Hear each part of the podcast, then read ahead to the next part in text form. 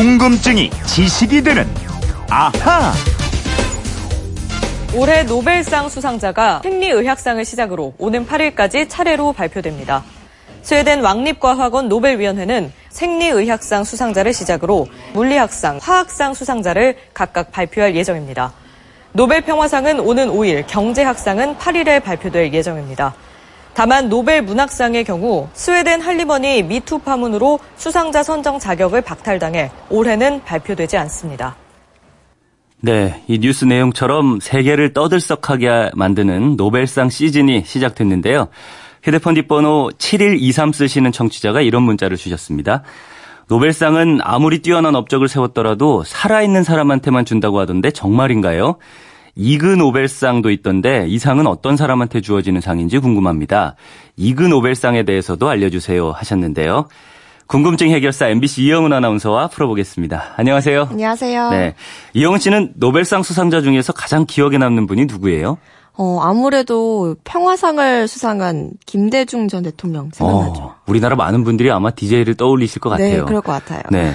올해 노벨상 수상자 어제부터 시작해서 이번 주에 발표가 되죠? 네, 노벨 재단이 있는 스웨덴 날짜로 10월 1일부터 8일까지 차례로 발표가 됩니다. 어제 저녁에 암 치료법을 발견한 공로로 미국의 제임스 앨리슨 교수와 일본 교토대 혼조 다스쿠 교수가 공동으로 생리의학상을 수상했고요. 네. 오늘 저녁에는 물리학상, 내일 오후는 화학상 수상자를 각각 발표합니다. 그리고 5일에는 평화상, 8일 에는 경제학상 수상자를 발표할 예정인데요. 올해 노벨 문학상 수상자는 선정되지 않습니다. 음, 수상자로 결정이 되면 상금이 꽤 많죠. 네, 노벨상 수상자들은 900만 크로나, 우리 돈으로 약 11억 2,400만 원을 상금으로 받고요. 네. 메달과 증서도 받습니다. 시상식은 알프레드 노벨의 기일인 12월 10일 스웨덴 스톡홀름에서 열리는데 평화상 시상식만 노르웨이 오슬로에서 열립니다. 음, 왜 평화상만 오슬로에서 시상을 하죠? 어, 노벨의 유지에 따른 건데요. 노벨이 왜 이런 유지를 남겼는지는 밝혀지지 음, 않았습니다. 네. 다만 노벨이 살아있을 당시 스웨덴과 노르웨이는 한 나라였습니다. 아, 그렇군요. 그 노벨상은 살아있는 사람한테만 주느냐 이렇게 물으셨어요. 생존자한테만 주는 게 맞죠? 네, 노벨상 수여가 시작된 1901년부터 그게 원칙입니다. 네. 예컨대 우리가 잘 아는 인도의 민족 지도자 마하트마 간디는요, 생전에 다섯 차례나 노벨 평화상 후보에 올랐는데요. 음. 하지만 상을 받지 못했어요. 음. 특히 1948년에 평화상 수상이 유력했는데 후보를 선정하기 불과 이틀 전에 암살당하고 말았거든요. 아, 불과 이틀 차이로 못 받았다. 그러면 생존자 원칙을 철저하게 지킨다 이렇게 볼 수 있겠네요. 그렇습니다. 근데 그렇다고 사후에 노벨 상을 받은 사람이 없는 건 아니에요. 모두 3명이 수상을 했습니다. 어, 그래요? 그분들은 어떻게 죽은 뒤에 노벨상을 받았어요? 어, 처음으로 노벨상을 사후에 수상한 사람은 스웨덴의 시인 에리크 악셀 칼펠트입니다. 네. 이분은 1907년부터 노벨위원회 위원으로 활동했던 분인데요. 1918년 노벨 문학상 최종 후보에 오릅니다. 음. 그러자 위원이 어떻게 상을 받을 수 있느냐 이러면서 사양을 했고요. 네. 결국 그해 문학상 수상자는 선정되지 않았는데요. 이 칼펠트가 1931년에 사망하자 이해에 노벨위원회가 노벨문학상을 추서한 겁니다. 어, 그러면은 뭐 이미 13년 전에 받을 수 있었는데 안 받았으니까 이제라도 준다. 뭐 이런 건가요? 네, 그런 셈이죠. 어, 예. 그리고 또 30년 후인 1961년엔 유엔의 2대 사무총장이었던 다그 한마르셀드가 사후에 노벨평화상을 수상했는데요. 음. 1953년 한국전쟁이 막바지이던 시절에 유엔 사무총장이 된 이분은 평화유지군 창설을 주도하고 또 약소국을 보호하는 노력이 유엔의 임무에 포함되어야 한다고 주장했던 분입니다. 네. 근데 이분은 또 어떻게 사후에 평화상을 받게 됐어요? 1961년에 아프리카 콩고 내전 문제를 해결하기 위해 현지로 가던 중에 항공기 사고로 순직했습니다. 네. 이러자 노벨위원회가 그해 평화상 수상자로 선정한 건데요. 공교롭게도 두 사람 모두 스웨덴 사람이었어요. 어, 그러면 말들이 좀 있었겠는데요. 팔이 왜 안으로 굽느냐 이런 얘기요. 네, 그래서 당시 노벨위원회가 생존 인물만 수상자로 정한다는 기존 방침을 재확인했는데요. 네. 하지만 한 번 더 예외가 발생합니다. 음.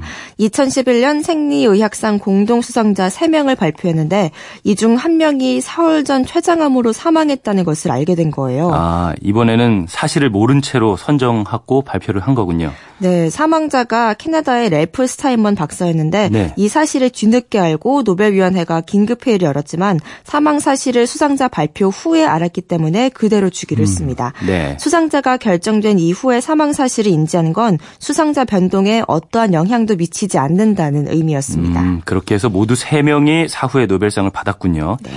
자, 그러면 이번에는 어, 이그노벨상에 대한 궁금증을 좀 풀어볼까요? 네, 이그노벨상은요, 더할 나위 없이 바보 같거나 시사하는 바가 많은 무언가를 해낸 사람에게 주어지는 상입니다. 음흠. 노벨상을 패러디해서 만든 상인데요. 네. 이그노벨을 붙여서 발음하면 이그노블, 품이 없는 비열한이라는 뜻이 됩니다. 어, 그러니까 노벨상은 고상한 상이지만 이그 노벨상은 고상하지 않은 상이다 이렇게 볼 수 있겠네요. 네, 그래서 노벨상 발표에 앞서 9월에 미리 발표를 하는데요. 네. 이그 노벨상은 처음엔 사람들을 웃음 책임짓게 만들지만 거기서 그치지 않고 한 번 더 곰곰이 생각하게 만드는 업적에 주어지고요. 음. 물리학, 화학, 의학, 평화상 등은 거의 고정으로 수여하고 또 연구 성과에 따라서 매년 10개 분야에서 시상합니다. 재밌네요. 이그 노벨상은 누가 만든 거예요? 어, 미국 하버드대에서 발행하는 황당무계 연구 연보라는 잡지가 있어요. 음. 영어 약자로 AIR의 편집진들이 모여서 1991년에 만들었는데요. 현실적 쓸모에 상관없이 발상 전환을 돕는 이색적인 연구, 음. 고정관념이나 일상적 사고로는 생각하기 힘든 획기적인 사건을 벌인 사람에게 줍니다. 어, 그러면 노벨상처럼 상금도 주나요? 상금은 없고요. 네. 하버드대에서 열리는 시상식 참가비도 각자 내야 합니다. 어. 그리고 수상소감 발표는 60초로 제한 제한합니다. 60초를 넘어가면 혼난다고 해요. 하지만 수상자 전원이 참석할 정도로 권위를 인정받고 있고요. 네. 시상은 노벨상 평화를 노벨상을 받은 수상자들이 직접 하고 있습니다. 아, 노벨상을 받은 수상자들이 시상을 한다고요? 네. 오, 그만큼 권위가 있다고 생각할 수 있겠네요. 네, 처음에는 해프닝 정도로 생각했지만 시간이 흐르면서 의미 있는 상으로 인정받고 있습니다. 네. 우리 한국인으로는 1999년 권혁효 씨가 향기 나는 정장을 개발한 공로로 환경보호상을 받았고요. 음. 2000년에는 당시 문선명 통일교 교주가 경제학상을 받았는데 그 이유는요. 1960년 36쌍에서 1997년 3,600만 쌍까지 합동 결혼을 시킨 공로였습니다. 네. 그리고 작년엔 걸을 때 커피가 쏟아지는 이유를 규명한 한지원 씨가 유체 역학상을 수상했습니다. 어, 재밌네요.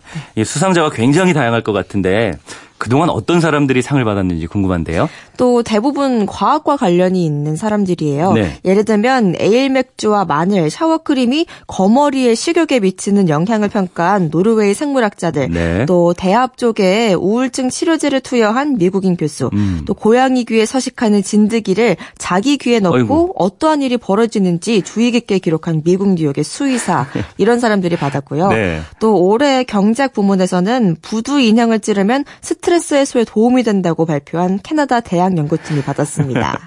연구 주제가 진짜 기상천외 하네요. 이게 고정관념을 깨는 것도 많은 것 같고요. 네, 또 이런 연구자들도 있어요. 물이 무엇인가를 기억할 수 있다는 사실을 실험한 프랑스의 생물학자, 음. 또 코스타리카에 서식하는 다양한 달팽이들의 미각을 테스트한 캐나다 교수, 어, 비스킷을 차에 적시는 최상의 방법을 연구한 영국의 물리학자, 또 사람은 정말로 음식을 먹을 필요가 없다고 설명한 호주의 동기부여 강사.